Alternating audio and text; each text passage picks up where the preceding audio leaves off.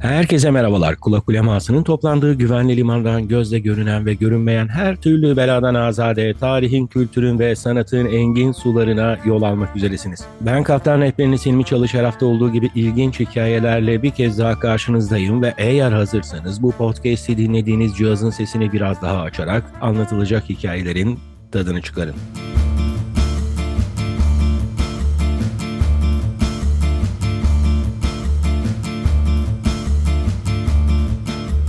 Efendim hoş geldiniz, sefa geldiniz. Umarım keyifler yerinde, sağlık, saat mükemmeldir. Bendeniz bildiğiniz gibi sizin için durmadan konular ve konuklar bulmaya devam ediyorum. Bu haftada çok güzel, çok keyifli bir konuğum var. Değerli Mehmet Ali Sanlıkol bizle beraber olacak. Bize ta Boston'dan katılıyor. 8 saatlik farkı da göz önüne alınarak oldukça kabul edilebilir bir saatte bize misafir oldu. Hoş geldiniz Mehmet Ali Hocam. Hocam değil mi? Nasıl arzu ederseniz. Hocam diyenler var. ben seviyorum çünkü hani böyle hoca camide muhabbet ama hocamın içi çok dolu geliyor bana da o yüzden yani hocam diyeceğim mahsur yoksa. Eyvallah yok ne demek. Efendim 1997 yılıydı. Ben Kuşadası Turizm Meslek Lisesi'nde okuyordum. Bir gece rüyam rüyamda e, Erkin Koray'ı gördüm. Erkin Koray ölüm döşeğindeydi. Bunu da yakın arkadaşlarım bile bilmez bu rüyayı. Muhterem veya rahmetli diyelim e, ölüm döşeğindeyken bana Les Paul Gibson, tabii ben bunun daha sonra Les Paul Gibson 1961 olduğunu daha sonradan öğrendim. Gitarını verdi al dedi buna iyi bak dedi bana. Hayatım boyunca durmadan müzik yapmaya çalıştım ama e, o yetenek bende yokmuş efendim. O yetenek bende olmayınca kendi kendime dedim ki ben iyi müzik dinleyeceğim. Ve Erkin Koray ciddi anlamda benim adıma müzik kriteri oldu. Daha sonra e, rahmetli e, hayata gözlerini yumduğu gün veya hemen bir gün sonrası olması lazım. Karşıma Estarabim çıktı. Mehmet Ali Hoca'nın e, yorumladığı ve gerçekten çok keyifli bir e, yorum olduğunu düşünüyorum ben. Kendisine bir teşekkür mesajı yazdım. Daha sonra o da kabul etti. Eğer sizin için mahsur yoksa e, Esterebim'den başlayalım mı? Yani Esterebim o, o paylaşımda siz özellikle de belirtmiştiniz. Hani derslerimde de çok vurgu yaptığım bir eser gibilerinden bir şey yazıyordu.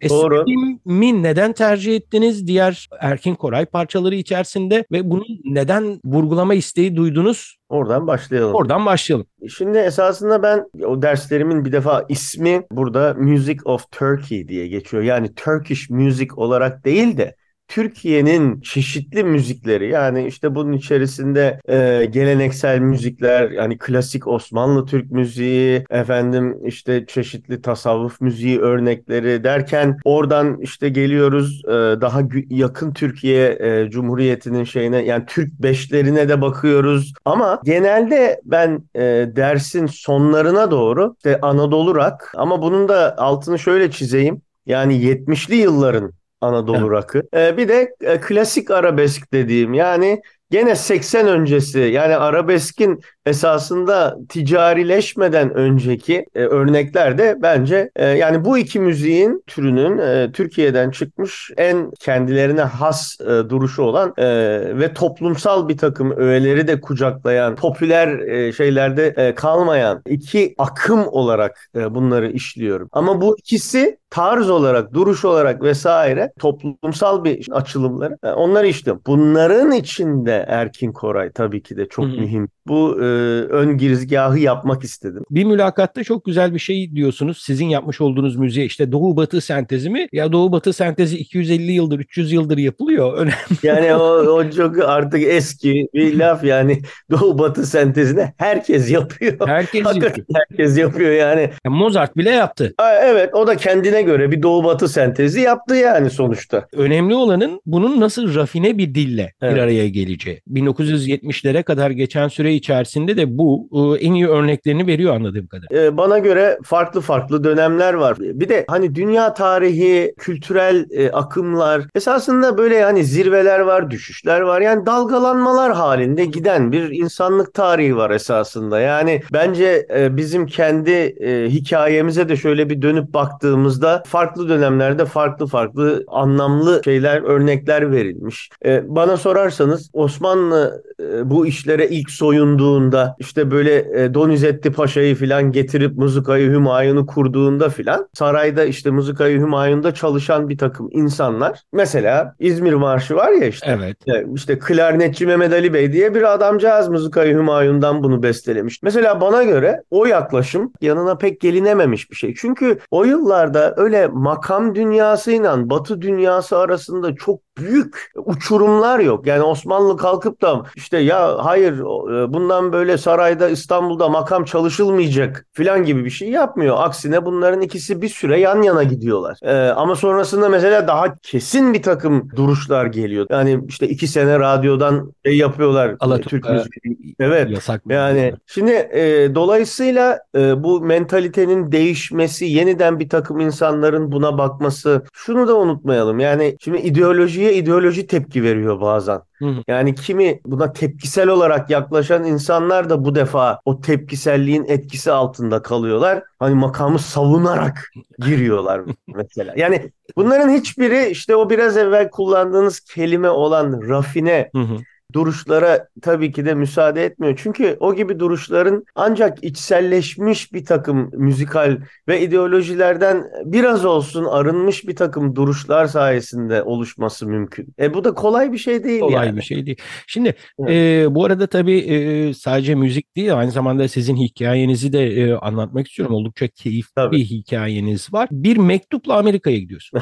Doğru. Yani böyle hani e, kağıt kalem e, olacak şekilde bir mektupla Berkeley'e e, bir mektup yazıyorsunuz. Aydın Esen burada anmak Evet. gerekiyor. Sizin için oldukça önemli bir yer teşkil ediyor hayatınızda. Evet. Aydın Esen'in de ailenize çünkü daha 18 yaşındasınız. E, onun yardımlarıyla beraber gidiyorsunuz ama beni en çok ilgilendiren tabii benim ağırlıklı e, araştırmaların tarihi olduğu için Hı hı. sizin hayatınızın kesiştiği diğer önemli insan da Cemal Kafadar. Evet doğru. Cemal Kafadar'dan Harvard'da ders alıyorsunuz. Ben sanki A Gentleman of Istanbul albümünde e, Cemal Hoca'nın etkileri olduğunu düşünüyorum. Çünkü o 17. yüzyılı Çelebiler çağı olarak adlandırıyor. E, o, biraz ondan bahsedelim mi? Çünkü sizin çıkarımlarınız ve yapmış olduğunuz yorumlar da bir parça tarihe dayanıyor ki zaten etnomüzikolog titri e, ha deyince alınacak bir titri değil. Bu da sizin e, bir parçada e, bu tabirimi yanlış anlamayın rahatsız Tabii kişiliğinizin tabii. bir yansıması. Tabii tabii doğru söylüyorsunuz.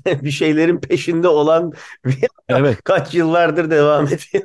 Şöyle söyleyeyim şimdi benim e, müzik yolculuğum çok küçük yaşta başladı. Çünkü annem e, klasik piyano hocası. E, Bursa'da e, büyümüş birisiyim. Benim şansım evde klasik batı müziği, piyano dersleriyle büyüdüm. Ondan sonra da Bursa 80'li yılların ortasında Rock City. Benim yan sınıf arkadaşım Şebnem'di. Şebnem Ferah. Bilmiyorum niye. Ben rock müziğinden e, daha Bursa'dayken süratli bir şekilde caz müziğine kaydım ve e, o yıllarda işte bu Berkeley'i duyduk. Tam 17 yaşındaydım. İstanbul'a gittim e, ve o sene e, Aydın Esen'i buldum. Anne babadan gizli işte o sizin anlattığınız el yazısı mektup o. Yani ben anneme babama söylemeden kendi kendime böyle bir mektup yazdım. Bana katalog gönderdiler. Ben kendi kendime gittim kaset yaptım. Böyle evdeki uyduruk kendi çaldığım şeyle. 93'ün yazında da Boston'a geldim. Aydın abi devreye girdi de ben dedi ailenden konuşayım filan.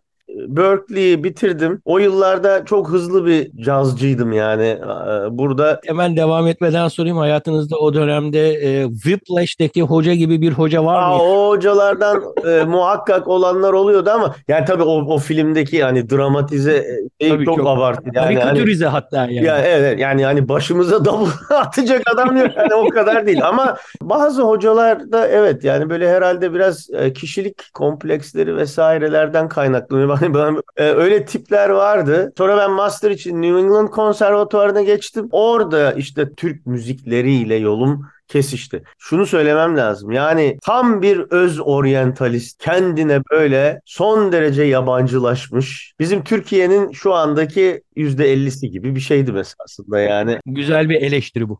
Ya gerçek. Yani Türkiye'nin %50'si derken de ben bunu e, hani hakikaten söylüyorum çünkü gerçek. Ya Hı hı, kimse aldanmasın. Ben de onlardan biriydim. Allah'a şükür beni Türk müziklerine bakmaya iten şey ne melankolikti ne de nostalji nostaljik. Ben bir akşam bir arkadaş şaka olsun diye mehter müziği açtı. Ee, tabii yani düşünsene işte zaten öz oryantalist. Çok fazla kostümlü şov yaptıkları için duruşu daha böyle seküler falan olan bir cazcı için hele hele öz oryantalistse zaten tiye almaya çok daha yatkın bir duruş bu yani. Müziği durdurmadık o yıllarda 2000 çünkü MP3'ler hani e, bilgisayara yüklenmeleri uzun sürüyordu ya modem bağlantılı. Bir süre sonra o oryantalist filtreler benim devreden kalktı. Niye? Çünkü bir süre sonra hani bilinçaltı, şuur altıyla ben onu hani böyle dinlemeye devam ettim yani ve dinlerken e, çalan parçalardan onların makamsal yapıları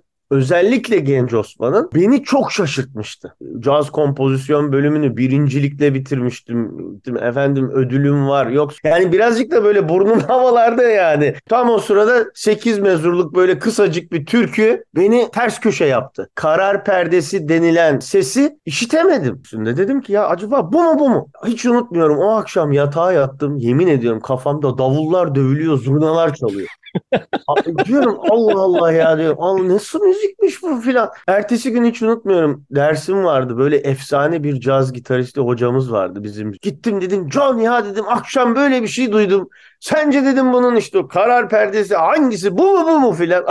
Adamdan biz 45 dakika öyle ders yaptık. O diyor şu da olabilir bu da olabilir. Ondan sonra yani ben oradan kapıldım bu işe. Ama çorap söküğü gibi gitti sonra. 6 ay içerisinde e, böyle bir bavul dolusu sahaflardan kitap toplayıp Beyazıt'tan öyle geri gelmiştim Boston'a. Mehter'e, habire Mehter dinliyorum. Velhasıl Cemal Hoca'yı ben öyle buldum. Cemal Hoca'ya ben bir mail attım. Bana o zaman bu, bu adam neyin nesidir, kimin fesidir demedi. Sen gel dedi bizim derslerimize dışarıdan da olsa girebilirsin dedi. E, sonra Cemal Hoca ara ara kendisi bana birebir böyle bir e, rehberlik yaptı filan falan falan böyle tepe taklak gitti zurna derken ud çalmaya başladım. Derken tasavvuf bir anda işin içine girdi. Oradan ben Neyzen Tevfik'i yakaladım filan falan. Sizin çok güzel bir tarifiniz var. E, kaba saz denilen mehterden. Evet. Oradan atlıyorsunuz ince saza. İnce saz tabii doğal olarak tasavvuf musikisine. Daha sonra orada bir çatallanıyor. Oradan Bektaşi nefeslerine, Alevi değişlerine evet. geliyor ve oradan da işte türkü formuna. Baktığınız zaman da aslında hani ilginç bir formül veriyorsunuz siz? Bunu sormak istiyorum. Bütün bunlar birbirine bağlı mı yoksa kendi içerisinde kompartmanları mı ayrılmış? Biz bugün Türkiye'deki müzik çeşitliliğini etkileşimle mi açıklayabiliriz yoksa tamamen hepsi kendine özgü e, şartla doğmuş ve gelişmiş? Hani dedim ya taraflara bölünmek. Evet. Yani Türkiye'nin sancısı o zaten. Şimdi bütün bizim hadi bakalım bütün Türkiye DNA testi yapsın. Türkiye'nin müziği o DNA testlerinden farklı değil. Biz coğrafyamızın bir ürünüyüz. Hem Orta Asya'dan gelen bir kol var. Balkanlar var. Türkiye'nin o toprakların kendisi var. Var oğlu var. Ondan sonra sen sanki Osmanlı dediğinde o İstanbul merkezli yani 1400'lü yılların Osmanlısı ile 1800'lü yılların Osmanlısı hiç bir mi? Yani müziği de bir değil muhakkak. Yani şimdi ben bütün bunları nasıl ayrıştırayım? Zaten esasında azıcık şöyle geriden durduğunda ya şu 100 sene dediğin cumhuriyete bir bak. Yani o 100 senenin müziğini anlatmaya kalksan kaç tane değişik katman var, duruş var. Yani kendi içinde Anadolu rock dedik. Onun içinde bile ne kadar yani bir Erkin Koray'la Barış Manço birbirlerini takdir ediyorlar ama ne kadar farklılar yani. Hani bunları bile ele alıp böyle derinlemesine girdiğinde bu işe ben bu işin içinden çıkamam zaten. Velhasılı kelam esasında en büyük rahatlık tek bir şeyi savunmak, Türkiye'nin sesi türküdür filan demek daha kolay. Ama o yüzden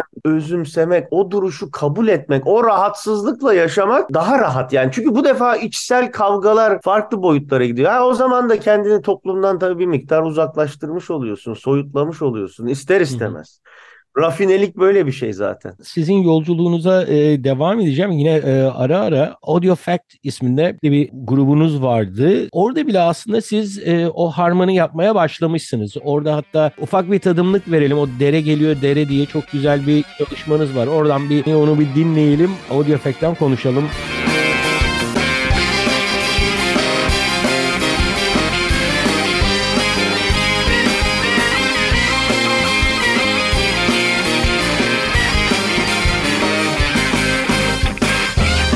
Ya böyle e, keyifli bir çalışmaydı bu. Ben burada biraz da şey etkisi sezinledim. E, Okay Temiz'den severim. Tabii Böyle tabii Okay abiler o işlerin tabii yapan insanlar. Zaten şimdi Audio Fact'in ilk albümünde de Okay Temiz konuk sanatçıdır. Benim de ilk albümüm o haliyle. Hı. Ee, o zaman konuk sanatçı Okay Temiz, e, Ercan Irmak. E, prodüktörümüz de Aydın Esen'di zaten.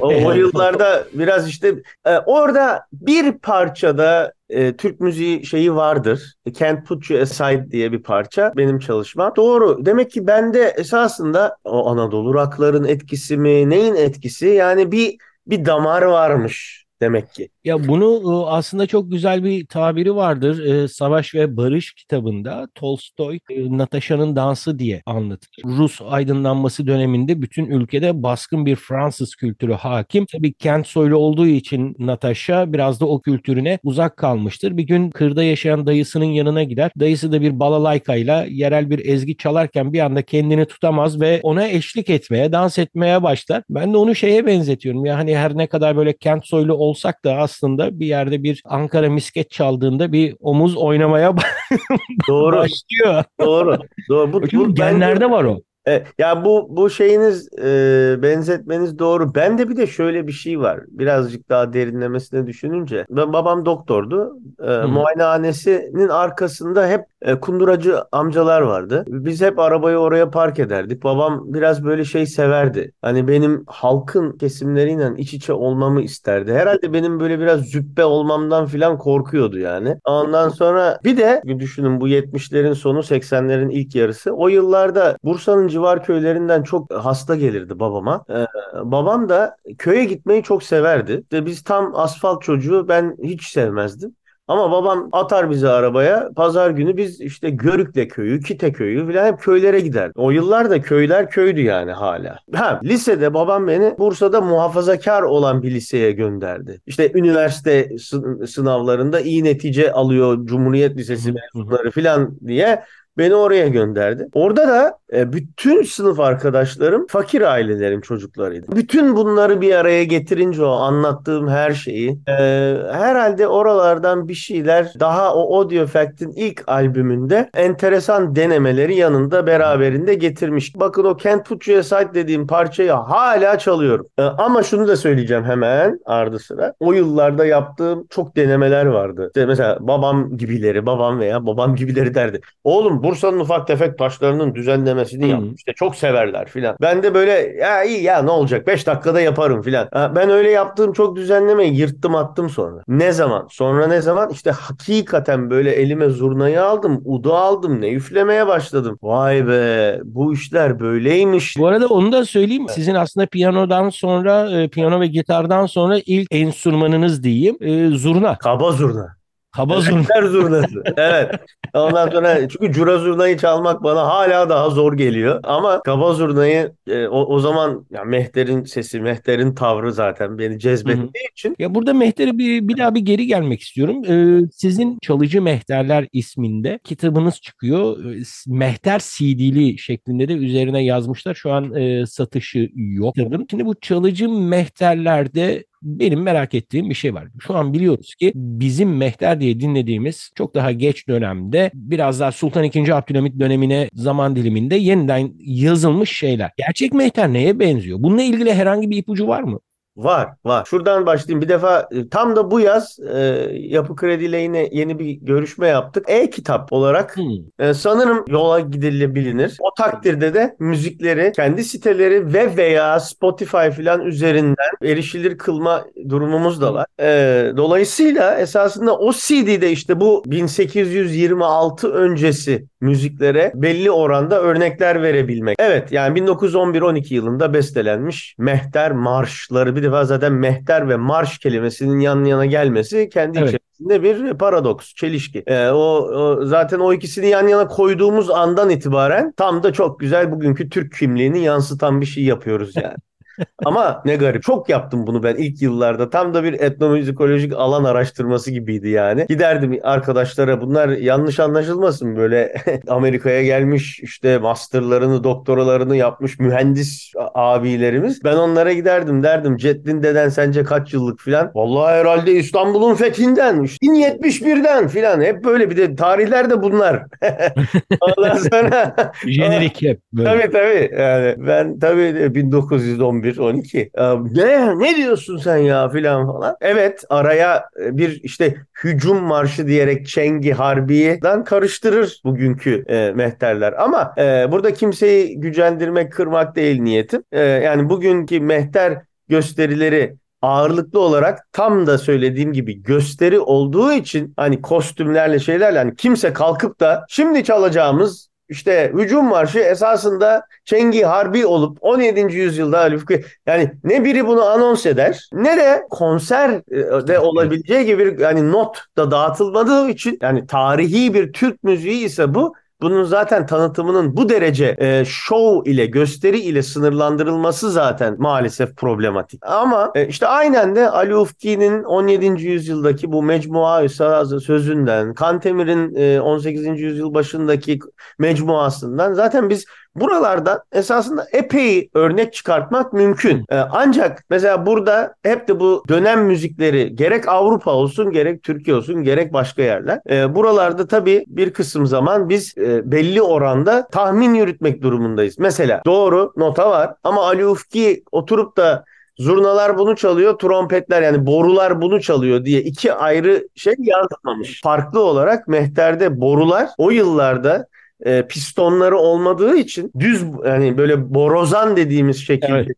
e, enstrümanlar çaldıkları için zurnalarla aynı ezgileri icra edemiyorlar. Bu da mühim bir konu. Bugünkü mehterlerde ağırlıklı olarak pistonlu trompet çalıyorlar. Dolayısıyla zurnalardan aynı ezgileri çalıyorlar ağırlıklı olarak. Ama benim işte CD'li mehter kitabımda e, bu örnekleri yaptık. Ha iyi de peki ben o zaman borozanlara, borulara ne çaldırdım? Ben o zaman tabii ki de hem besteci kimliğim de olduğu için e, hem de epey araştırma yaptığım için kendim o araştırmalardan ve birazcık da besteci temelimden yola çıkarak evet bir takım paternler bir de şey var bazı parçalarda Ali Ufki ipuçları veriyor. Mesela şey yazmış bu harbi parçalardan biri var Benefşezar onlardan birinde e, mesela giriş dat da da dat dat da da dat da dat dat dat diye yazmış. Şimdi bu zurna ezgisi değil. Evet. Bu boru ezgisi. Bayağı bir boru şeyi yani. Şimdi onu mesela oradan yakalıyorsun ama devamında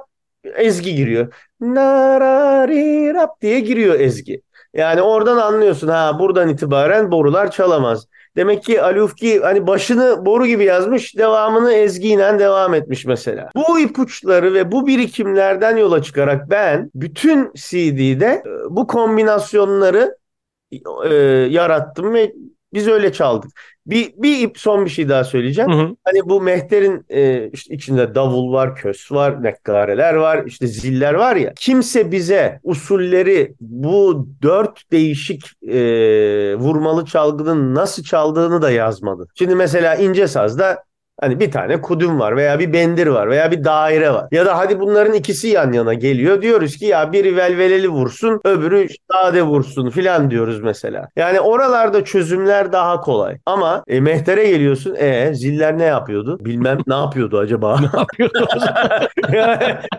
Dolayısıyla yani orada da benim bir takım gene tahminler yürüttüğüm çıkarımlarda bulundum ama yani hele hele dört aktör bulunan bir vurmalı çalgı algılara usul dağıtmakta orada birazcık daha fazla tahmin yürüttüğümü söyleyebilirim. Çünkü diyorsun ki ya velveleyi nekkare vuracak haliyle çünkü daha hacmi küçük. O zaman hı hı. en velveleli versiyonu usulün nekkare olsun. İkinci mertebesi davul olsun.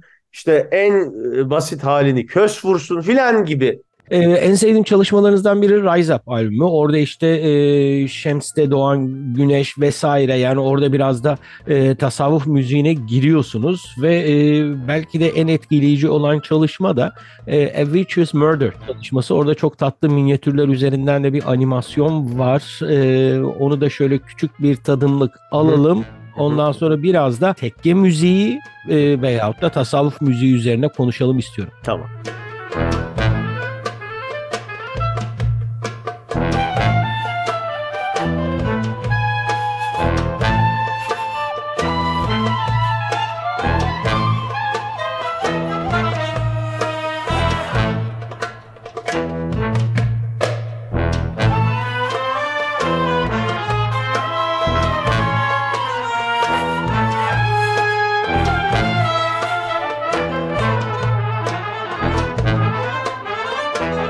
Böyle e, ilginç, keyifli bir şeydi. Tasavvuf müziğine girelim biraz da. Ben genel olarak Türk müziğini anlatırken e, turlarda misafirlerime Orta Asya'dan doğru gelen bir güzergah çizerim. Orta Asya'da daha çok at e, adımları ritminden yola çıkarak biraz da şaman müziği e, eklenir vesaire. Şimdi e, biz de biliyoruz ki aslında e, özellikle Orta Asya'dan getirilen inanç yapısının Anadolu'da İslam'la evrimiyle beraber karşımıza daha fazla sufi müziği çıkıyor ve çok fazla iz taşıyor. Tasavvuf müziği başlığı altında mı incelersiniz siz e, bu Bektaşi nefesi veyahut da Alevi değişlerini yoksa e, gerçekten hepsinin kendine özgü imzaları var mı? Yani bana göre e, Bektaşi nefesleri deyince bir defa iş biraz e, karmaşıklaşıyor. Çünkü hani bu kentli Bektaşilik yani sonuçta o bir tarikat. Hı hı. Tasavvuf tarikatı. Alevilik öyle değil. Yani Hı hı. onlar bağlılar. Bağlılar. Evet. Birbirleriyle ilişkililer. Tamam. Onu yatsımıyoruz ama yani biri bir teşkilat, diğeri bir topluluk. Hani ta- aralarında tarihi kültürel bağlar olsa bile Neyzen Tevfi'ye, Edip Harabi'ye e, onları işte daha kentli e, Bektaşilik içinde baktığımızda e, ortaya birazcık daha farklı bir e, duruş çıkıyor. Bu müziğe de yansıyor. Geleceğim şey o. E, bu Bektaşi nefeslerini filan ben incelediğimde şaşırtıcı bir varyasyon diyeyim. Yani mesela Alevi deyişi deyince sonuçta bağlama hemen öne çıkıyor. İşte semah deyince filan aklımıza belli bir takım kalıplar geliyor. Bektaşi nefeslerine bakınca bazı nefesler işte Alevilerin e, müziklerini andırıyor. Bazı nefesler aşırı derecede Mevlevi müziğini andırıyor. Bazı nefesler çok daha fazla ilahi hani formatına yakın. O beni çok cezbetmişti. Esasında Mevlevi deyince mesela işte Mevlevi ayini, Mevlevi müziği hani hani kafanda bir tarz var. O tarz da yani hakikaten doğru. Hani ayin var çünkü Mevlevi ayini var, Mevlevi ayini müziği var. E, Alevi deyince işte az evvel bahsettik. E, şimdi e, zaten hani bu e, zikir tarikatlarına dönecek olursan onlarda zaten her şey üç aşağı beş yukarı zikir etrafında şekillendiği için oralarda da bir takım e, tarzlardan bahsetmek o anlamda mümkün. Elbette farklılıklar var ama mümkün. Fakat hiçbirinde böyle bir şey yok yani. Hem böyle Alevi deyişi gibi hem işte Mevlevi müziği gibi hem o hem bu. Zaten bu birazcık da Bektaşiliğin işte o çok katmanlı tarihini de biraz ama ya beni do- dolayısıyla Bektaşılık ve nefes deyince en çok e, etkileyen e, unsurlardan biri bu olmuş. Yavaş yavaş şeye gelelim artık. İki tane kavram kaldı e, benim özellikle vurgulamak istediğim. Bunlardan bir tanesi halk müziği ve saray müziği. Şimdi e, halk müziği ile ilgili çok güzel bir e, örnek var. E, onu da şöyle sizin böyle güzel e, yanık sesinizle e, girizgah yaptığınız bir bölümü var. Onun onu bir dinleyelim. Ondan sonra biraz halk müziğini konuşalım. İster. Aman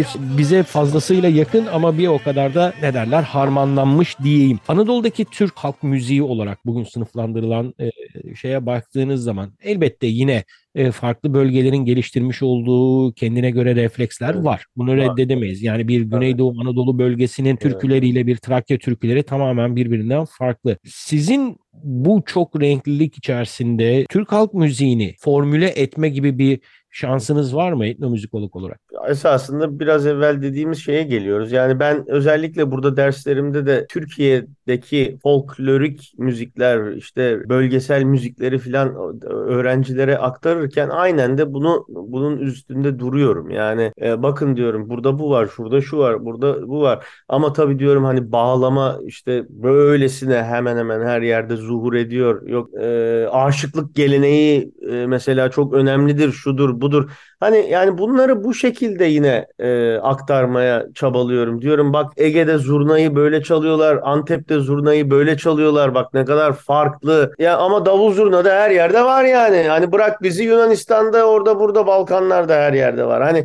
bu işe de böyle bakmayı gene tercih ediyorum. E, albümlerde e, böyle bağlamayla kendime eşlik ettiğim zamanlar oldu. Son yıllarda mesela e, bağlamayı e, veyahut da üç telli sazı filan öyle kolay kolay elime al, almıyorum. Veyahut da alma olanağı da pek olmadı. Bir sebebi de şu işte benim hayatımda bir 10 yıl vardı ki hakikaten geleneksel Türk müziği o 10 seneye damgasını vurmuştu. Bu benim kimliksel yolculuğum açısından da çok mühimdi. Çünkü işte o, o, öz oryantalist duruşlardan tam anlamıyla kurtulup kimliğimi adeta yeniden inşa etmek. Ee, bunun neticesinde de işte, tasavvuf değil ya Bektaşilik bana uyuyormuş yahu diyebilmek. Oralara gelmem benim 10 sene sürdü yani. Ee, ha sonunda yani 10 sene sonra geri dönünce de esasında daha kendime has bir sesle geri dönmüş oldum. Özetleyecek olursa Türk müzikleri, geleneksel Türk müzikleri icrası e, eskisi kadar o, o 10 senenin içinde olduğu kadar ön planda değil. Ama durum top, toptan durmuş da değil. Ara ara yaptığım bazı çalışmalar var. Ee, ama bunlar daha e, hani tek tük olmaya başladı diyelim. İşte bu son A Gentleman of Istanbul ki şimdi e, Grammy Müzik Ödülleri'nde e, yine finale kaldık. Aa çok güzel. Evet, e, en iyi klasik müzik kaydı dalında e, son 5'e kaldık yine. E, ödül e, töreni ne zaman? E, 4 Şubat. Los 4 Angeles'ta. Şubat'ta. Evet, evet. Los Angeles'ta vallahi şimdiden bol şans. Zaten sizin Sağ daha önce bir adaylığınız e, Var. vardı. Evet, E, evet, iki- evet. iki- ikinci adaylık mı oldu bu? Evet, e, burada daha özel olan şey e, o albümde ben e, bestecilerden biriydim. Daha doğrusu e, eserinin premieri yapılmış tek besteciydim ama yine de Hı. benden başka besteci de vardı. Dolayısıyla albüm benim albümüm değildi. Bu benim Hı. albümüm. Direkt e, benim ismimle anons edildi zaten. Sanlık ol, A Gentleman of Istanbul falan diye. O gerçekten çok heyecanlı. Evet yani ben yaşadım. Evet ya hakikaten benim için de unutulmaz bir an idi ve kaldı ki ödül töreninde de böyle anons edilecek tabii. Hı hı. O yüzden o da benim için hani heyecanla beklediğim yani kazansak da kazanmasak da açıkçası o o salonda ismimin oraya yazılıp öyle anons edilecek olması tabii benim için büyük bir gurur kaynağı. Vallahi şimdiden bol şanslar diyerek benim e, Gentleman of Istanbul albümündeki favori parçamdan Hı. e, ufak bir kupleyle devam edelim. E, Vejeteryan derviş. İşte tam Cemal Hoca'nın bakış açılarından. Evet. Doğru.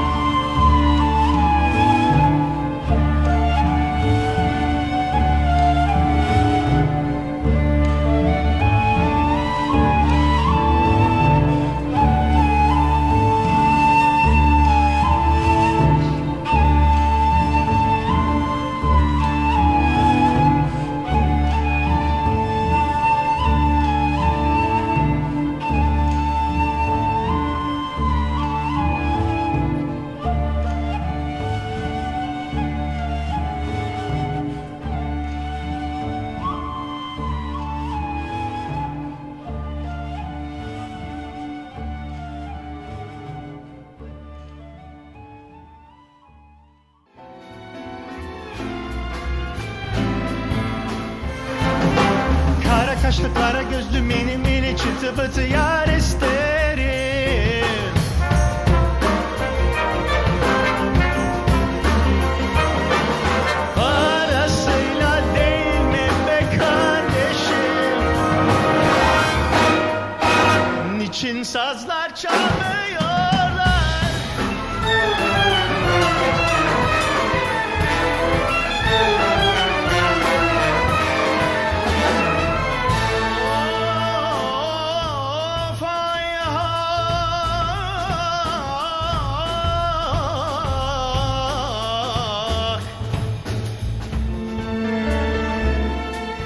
Ee, şimdi bu arada e, fark ettiyseniz geçiş de oldu bir taraftan. Ee, sadece e, vejeteryan derviş değil, vejeteryan dervişin hemen arkasından e, ben bir de e, ufak bir tanıtımını yaptım Karagöz Orient Express'te. Evet, evet. Ee, çok keyifli bir kayıttı. TRT 2'de yayınlandı. Daha önce size de sormuştum. Ya biz bunu ne zaman e, dijital platformda dinleriz? Evet. Daha kayıt alınmadı Evet. e, demiştiniz. E, Evet. Karagöz Orient Express'te gerçekten hani o e, tanıtımda da bahsedildiği gibi komikli müzikal e, gösteri e, Evet, evet, evet. bu e, motivasyonu neydi? Ya, ya tahmin edebiliyorum üç aşağı beş yukarı ama Muhakkak, tabii, tabii. eser sahibi Evet. olarak sizin e, anlatmanız benim için gerçekten tabii, tabii. önemli. Ya bu bu bu hakikaten uçuk bir hikayesi var. Çünkü pandeminin 7-8 ay öncesinde Bursa Senfoni Mehmet Ali Bey sizinden konser yapmak istiyoruz. İşte dedim ne demek çok büyük memnuniyet duyarım. Memleketime hani böyle geri gelmek de benim için çok manidar. Uluslararası Caz Günü'ne denk gelsin dediler. Bir baktık Ramazan'a denk geliyor. Ya dedim ki şimdi Ramazan Uluslararası Caz Günü, Bursa, bir de senfoni orkestrası. Allah'ım dedim bu nasıl bir kombinasyon ya? Nasıl bir Böyle kombi? kombinasyon olsa olsa zaten bir tek Türkiye'de olur yani. Yani gençliğinde Bursa'da büyümüş adamım yani. Babam beni e, Ramazan'da hani haftada birkaç kez teraviye filan da götürürdü yani. Biz orada Sultan 1. Murat Camii var. Murad-ı Hüdavendigar. Hani oralarda şimdi dedim ki yani hani benim gibi bir adam bunları nasıl görmemezlikten gelebilir ki? Başladım kara kara düşünmeye. Nasıl bir eser olmalı ki hem Ramazan'ı hem Bursa'yı hem senfoni orkestrasını hem de caz cazı kapsasın böyle. Böyle bir şey yok ya filan falan derken tam o sırada şey çıkmıştı. Orient Express e, filmi çıkmıştı. Kızım evet. ya baba dedi işte birlikte oturup seyredelim filan falan. İyi tamam dedim. Onu seyrederken bir anda aklıma geldi. Karagöz Bursa ve Ramazan. Karagöz Orient Ekspresi'ne binerse hani böyle polisiye bilmem ne filan dedim bir dakika ya cazı oradan şey yapabilirim. Ve onu o, o an düşündüğüm anda da böyle West Side Story'ye kaydırırcasına o kadar değilse de hani bir müzikal bir komedi ama başına da şey dedim esrarengiz bir müzikli komedi, müzikal Komedi, komedi demiştim. Yani velhasıl Karagöz Orient Ekspresi'nde böyle çıktı. Çok özür dilerim. Şey e, temsil olacak mı? Türkiye'de bir tane daha var mı planlarda? Yani şu anda e, Cemal Reşit Rey'de Gentleman of İstanbul'u yapacağız Şubat sonunda. Ama Karagöz Orient Ekspresi'nde henüz şey olmadı. Halbuki TRT 2 3 kez de yayınladı. Yani hani bayağı bir e, onu duyup oralardan görüp bana yazanlar oldu yani. Ama e, henüz sanırım orkestraların pek haberi yok. Benim de vaktim de olmadı doğrusu hani Türkiye'de birilerine yazıp hadi gelin yapalım diyecek. E, böyle şeylerin kendine göre yaşam süreçleri oluyor zaten. Yakında onu da e, sizler gibi fark edenler çıkacak ve temsiller olur. Bunu ciddi anlamda sahnede e, sizin performansınızla izlemek büyük bir keyif olacaktır. Son olarak Dünya Vakfı'ndan bahsedeceğim. Hı hı, hı hı. E, bence galiba en önemli işlerinizden veya en önemli çocuklarınızdan biri o diye düşünüyorum ben. E, şöyle bir açıklama yazmışsınız. Dünya. E, Turkish, Arabic, Persian, Greek word for world. Yani Türkçe, Arapça, e, Farsça ve Yunanca'da dünya anlamına gelir. Bir e, müzisyen kolektifi e, Grammy e, adaylığıyla beraber ortaya ürünler koyan bir e, yapı olduğundan bahsetmişsiniz ki zaten birazdan programı bitirirken de benim en sevdiğim, en keyif aldığım örnekle bitireceğim. New Orleans çifteterlisiyle Evet. Evet, evet, evet, evet. bitirmeyi düşünüyorum ben. Ee, biraz da dünyadan bahsedelim. Tabii. Şimdi dünya çok komik. Esasında kendi ihtiyacıma cevap vermek üzere kurulmuştu. O da şu. e, Türk müziği öğreniyorum ama Türk müziği çalacak, Türk müziklerini çalacak bir platform bulmakta güçlük çekiyordum. E, dolayısıyla ve de hani a- arayışlarım da oldukça çeşitliydi yani. Hani sizin de işaret ettiğiniz gibi bir yandan mehter yapmak istiyor. Yani kim kalkıp da bana ya tabii canım sanlık ol gel bakalım mehterini kur çal filan hani böyle bir şey yok ya burası Boston, Massachusetts, Amerika Birleşik Devletleri. Kaldı ki Türkiye'de bile yapsak bir sürü e, siyasi şeyler, e, görüşler, şeyler takılacak. Öyle olmaz, böyle olursa aa Mehmet Ali Beyciğim onu koyma, bunu koy. Yani kolay kolay o, o kitabı refakat eden CD belki de Türkiye'de daha zor olurdu yani. Biz burada uzakta bazı şeyleri bazen biraz daha kolay yapabiliyoruz tabii. Evet. Ama platformda yok tabii ki de. Ben de dedim ki o zaman ya bir dakika dedim biz bir kültür sanat vakfı. Çünkü Amerika'da vakıf kurmak yani en azından kar amacı gütmeyen kuruluş çok daha kolay. Cüzi rakamlarla son derece böyle eşim zaten Serap Kantarcı Sanlıkol o ve e, benim e, eskiden profesörüm uzun bir sürede birlikte çalıştığım Robert Lavery ile birlikte biz Dünya Kültür Sanat Vakfı'nı kurduk. Ve de ben dedim ki ya Türk öğrenci dernekleriyle iletişim kururuz. Ve e, gider işte mesela Cemal Hoca, Cemal Hoca zaten hani benim için e, hani beni iyi biliyor, şey yapıyor. E, o bize. Harvard'da olanak sağlayabilir. Olanak da ne? Yani bir konser salonunun bir geceliğine tutulmasında onun bölümü ön ayak olursa, bize sponsor olursa biz zaten kendilerinden para bile istemeyeceğiz. Bilet parasıyla halledeceğiz, şununla halledeceğiz, bununla halledeceğiz gibi son derece amatör bir ruhla Girdik biz bu işe. Oldu. Hakikaten e, yüzlerce konser yaptık. Turneler bile yaptık. Çünkü e, 20. senemizi kutladık bu Kasım. Yani geçtiğimiz hem de geçtiğimiz hafta Perşembe günü 20. senemizi kutladığımız konserimizi yaptık. Yani şu geldiğimiz noktada işte diyorum yani uluslararası turneler yaptık. Efendim Boston ve civarında ya da Kuzey Amerika'da yüzlerce konser yaptık. Çık, yani çok büyük venülere işte e, e, Metropolitan Müzesi'nin ana konser salonuna çıkmak, JFK Library'de çalmak falan gibi yani böyle büyük yerlerde şeyler, icralar yaptık. Carnegie Hall falan da gördüm ben. Carnegie Hall benim şahsi oradan aldığım bir Hı. sipariş ve orada benim 2016 senesinde bir premierim vardı. Ee, ama yani dünyada hakikaten yani böyle çok büyük e, mekanlarda hakikaten yer aldı ve onun ötesine de geçtik. 17 albüm, bir tam boy e, opera filmi, efendim bir dokümanter, bir şey hani e, konser DVD'si, işte bir, bir sürü e, videolar. Yani kim derdi ki 20 sene önce hadi 5 dolar sen ver, 10 dolar sen ver.